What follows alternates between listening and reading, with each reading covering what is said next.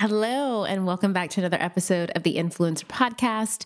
Today we have Lindsey Wilson with us, who is the founder of Owl Venice.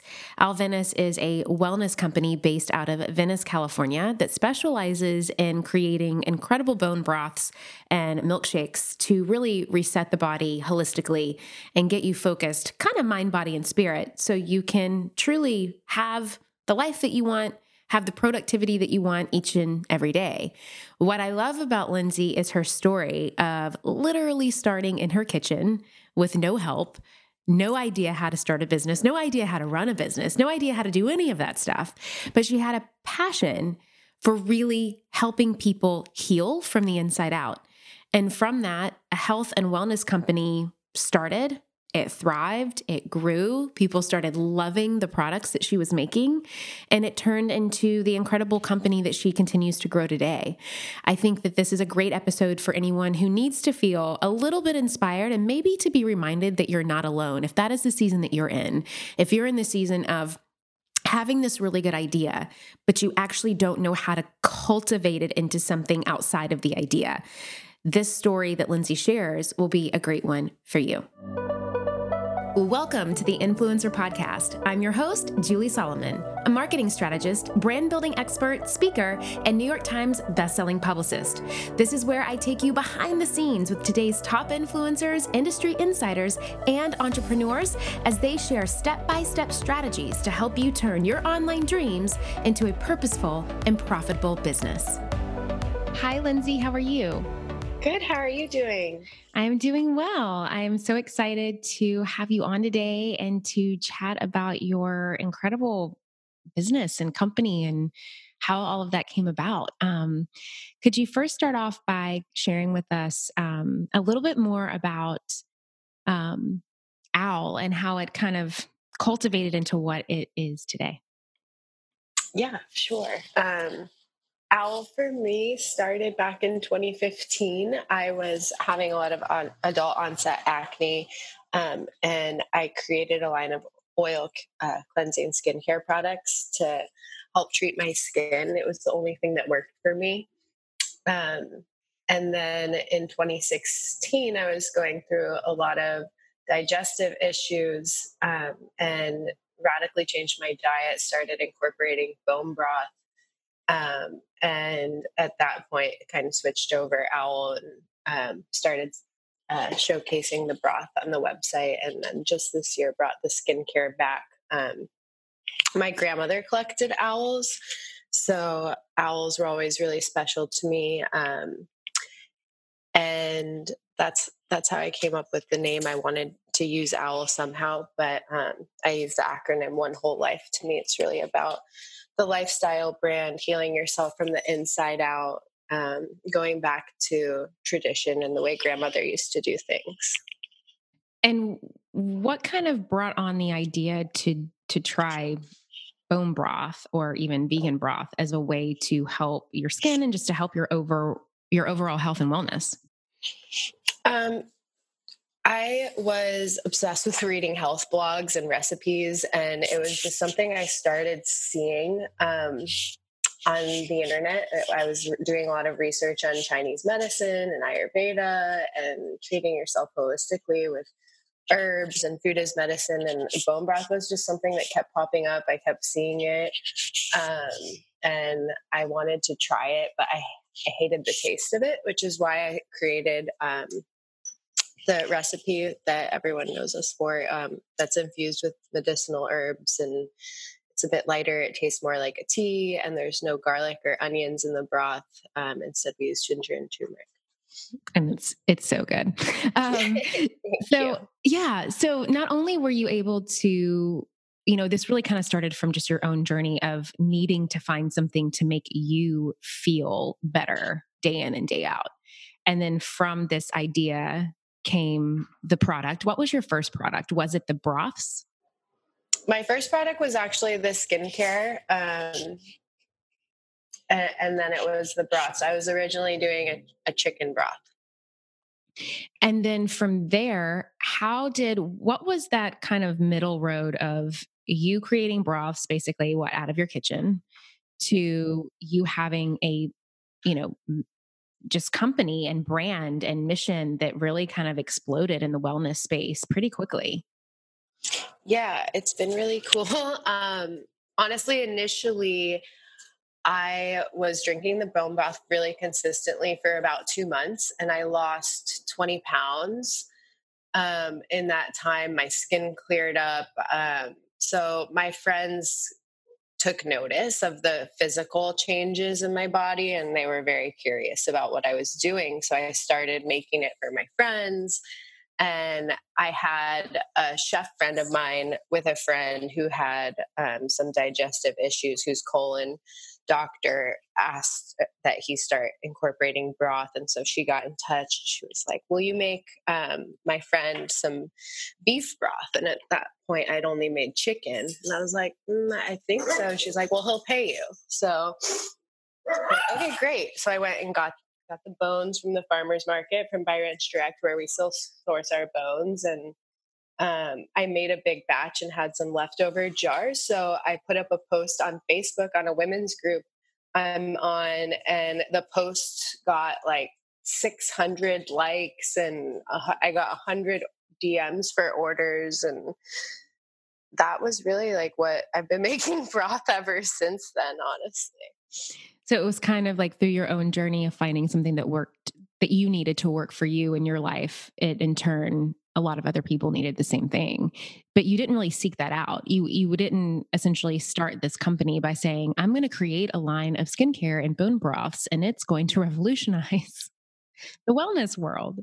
Um no. So, and since you didn't seek that out uh, initially and that just kind of it started to evolve into that i'm sure that you had a lot of ups and downs when it came to that point of like okay this passion of mine this side hustle, if you will, of mine is now turning into a business. And, you know, now I have to start thinking about profitability and sustainability and how to actually like turn this into to a business and hire employees and do all of that. Can you kind of share what that journey was like? Because I think that for a lot of those entrepreneurs that listen to this podcast, that's kind of where a lot of them will find themselves at times that they're just kind of doing this thing for what, you know, for for because it's a passion of theirs or because they really needed it for their lives and for their well-being and then before they know it it's kind of turning into this own thing in and of itself and then you're having to kind of figure out how to sustain it. Yeah um, I love this question. Um, it's coming up a lot for me lately. At this point in the game, I'm I'm meeting and seeing a lot of other entrepreneurs that are starting their businesses much differently, analyzing their cost of goods and figuring out their supply chain and where they're going to order each ingredient and how many quantities of each, and really like analyzing the costs and the risks and projections and that's not how we went into this at all. Um, we definitely like learned as we grew um, very quickly and organically, and that was a whole um, different way of going about starting a business. Um, it, it's worked for us, and um, we've really been lucky with the people that have come across um, our path on the on the way and who have supported us. But there's a lot more challenges. I think when you grow a business in that way, um, you really get to know your customer. You really get to know your business when you're in the trenches in that sense. Um, uh, but I mean, for us, like when I first started, I was cooking out of my kitchen and just figuring out the legalities of cooking in a home kitchen versus kitchen cooking in a commercial kitchen and for us the biggest challenge was the overnight cook time so we couldn't get into a shared facility because the LA laws are different than California laws for food prep where you can't have two um, producers producing at the same time. So we couldn't afford to stay in business if we worked out of a shared facility. So getting our numbers up in the first two years of business to the point where we could get our own kitchen was critical for us. Um, what saved us, honestly, was um, from the beginning having a long shelf life. We pressure can pressure seal our broths so that they're shelf stable um, six months, and and that I think has kept us in business. We've had very little spoilage. If we had like a week long shelf life growing, this would have been a whole nother um, project. And how did you figure that out? because I think that those are things that you're just you're not going to know that you know when going no. growing a business. So was it trial and error? Was it just kind of taking action and, and doing it, and then kind of figuring these things out as you went along? Yeah, all of the above. Definitely asking questions, finding other entrepreneurs that are ahead of you that are willing to help.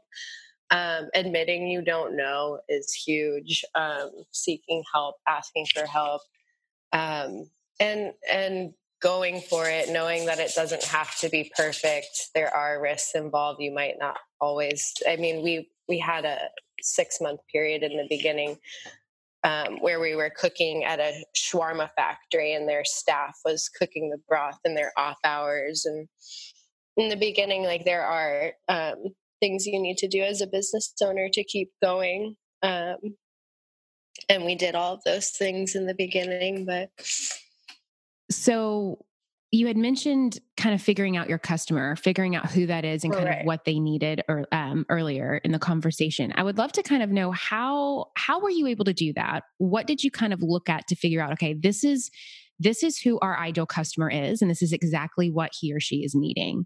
And then mm-hmm. how did that in turn change either your products or your branding or your overall customer experience?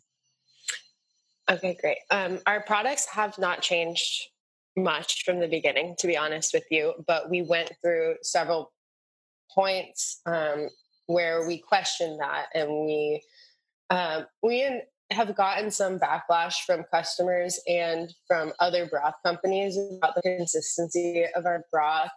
Um, it is a lighter broth, and it doesn't taste like your typical broth. It's not as heavy and rich. There's no garlic or onions. Um, it's not as gelatinous um, as other broths on the market. Um, and we've thought about adding more bones and changing the consistency of our recipes. But um, what we found is I created this broth because I didn't like broth. And I think a lot of our customers feel the same way. Um, although our broths are lighter, the intention is consistency over time. The intention is that we design this as a sipping broth that you could enjoy as part of a daily ritual.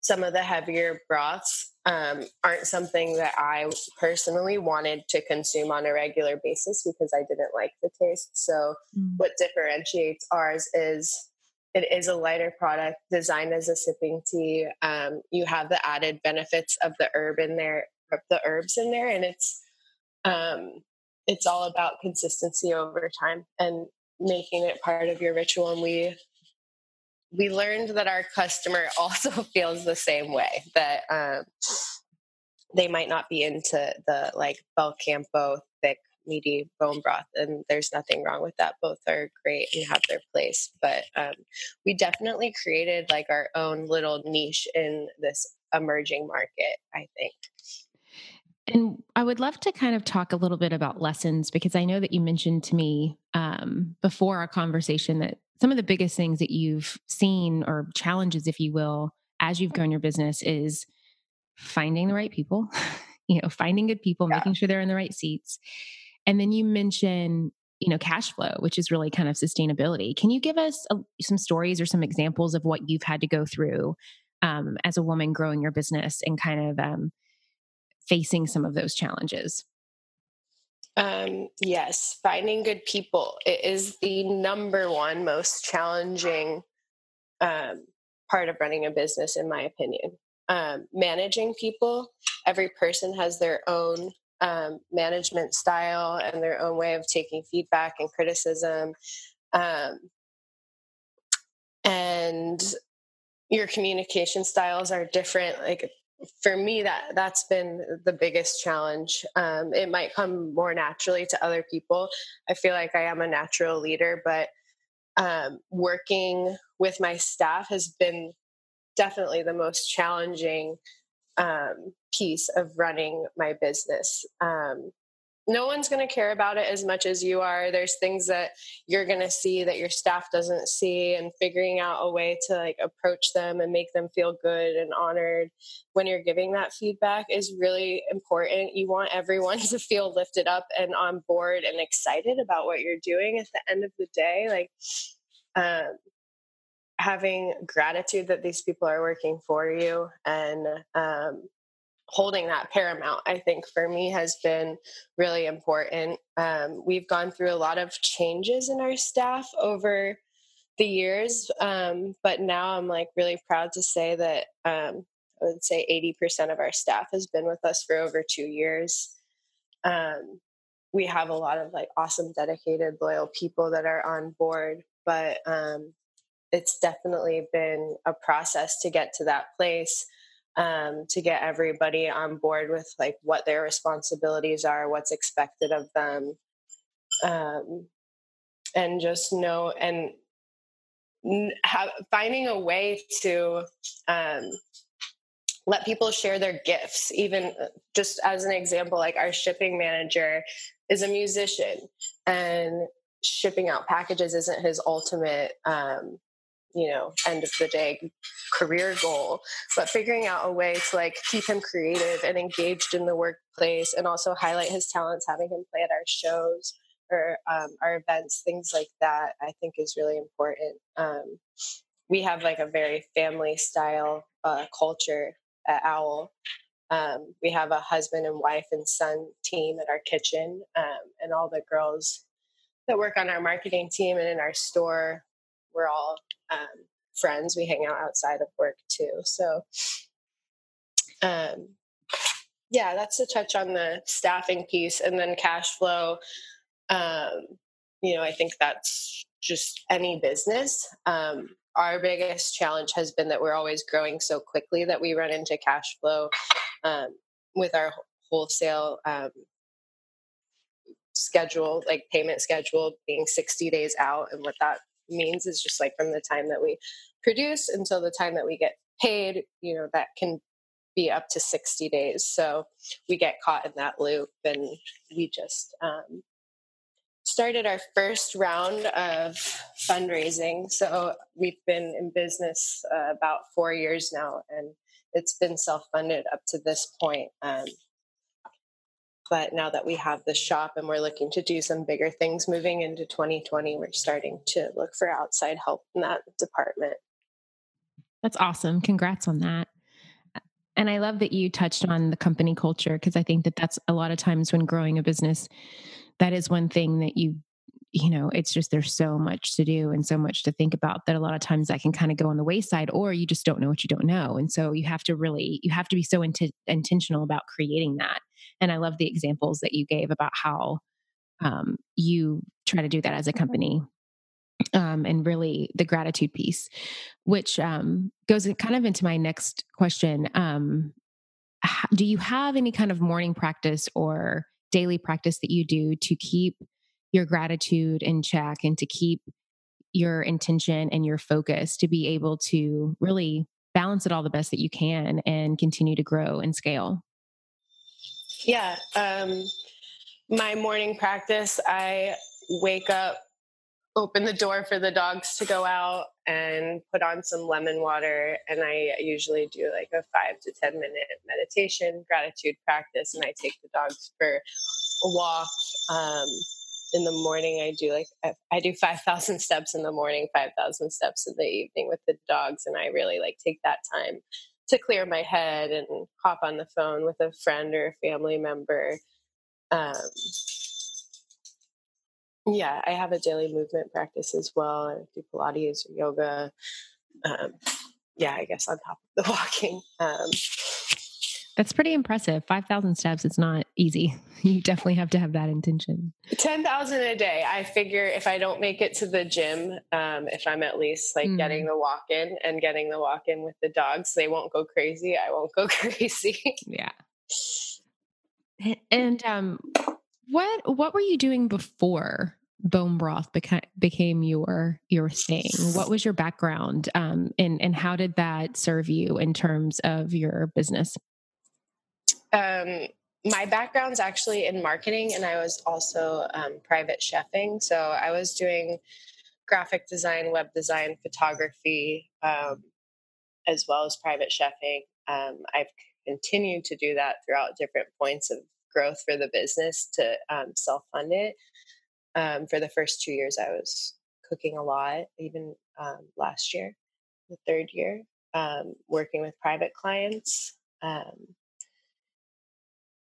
and yeah, my my background in marketing, e-commerce specifically, with startups has definitely um, been critical in being able to grow Owl, being able to build our own website and send out our email marketing campaigns and get the social media going. Having the background um, and skill set in that has saved us a lot of money, obviously, and and helped to drive sales and grow the business.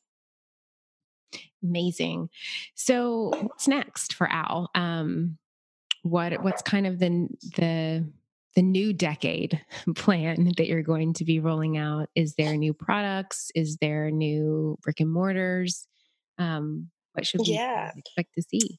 We just opened our first brick and mortar on Abbot Kinney this summer. Um, we signed the lease in March and we officially opened in July. Um, so we've started curating a lot of amazing events at the space and workshops. Um, we're also doing some home goods at the store, um, and they'll be available online soon. So we have 100% non GMO soy candles by Flores Lane and Apothen. We have um, some beautiful ceramics by Born on Sunset Ceramics, um, macrame by Esme Designs, and then we're also doing some custom collabs on um, some meditation pillows, bolsters, and toiletry travel bags. Um, we have dried herbs at the shop. So in the next month or so, all that stuff's going to start going up online. So um, our friends outside of LA can shop with us on all that stuff too. But yeah, definitely expect more more new products coming into 2020 um, and um, more more collaborations and events with amazing um, local people like yourself. I know it's going to be really fun. I know that's been a long time coming, and yeah, I've been a fan of Owl pretty much all year. Um, and not only do I love the broths, but I love the milkshakes. The matcha one is my absolute favorite. It's so good. um, and I would love to know um, what does influence mean to you? Influence. Um, to me, um, influence is almost like being able to make an impression, being able to switch, like um, set an example, be a role model, um, a leader for other people to look up to. I love that. Well, where can everyone find Owl and you online on social media and all of the good places?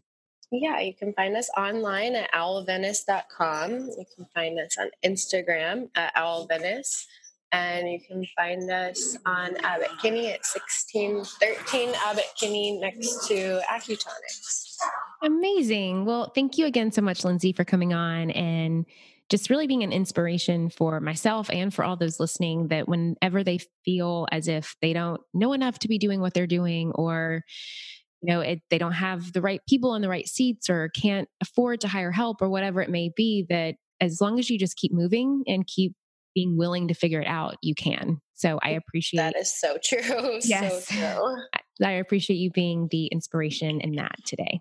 Thank you. Thank you for having me all right, that is it for today. Now, as you know, some of our best conversations actually happen after the show. So I want you to find me on Instagram, head on over to our Facebook group at the Influencer Podcast, and let me know your thoughts about today's show. All right, I will see you again, same time, same place next week.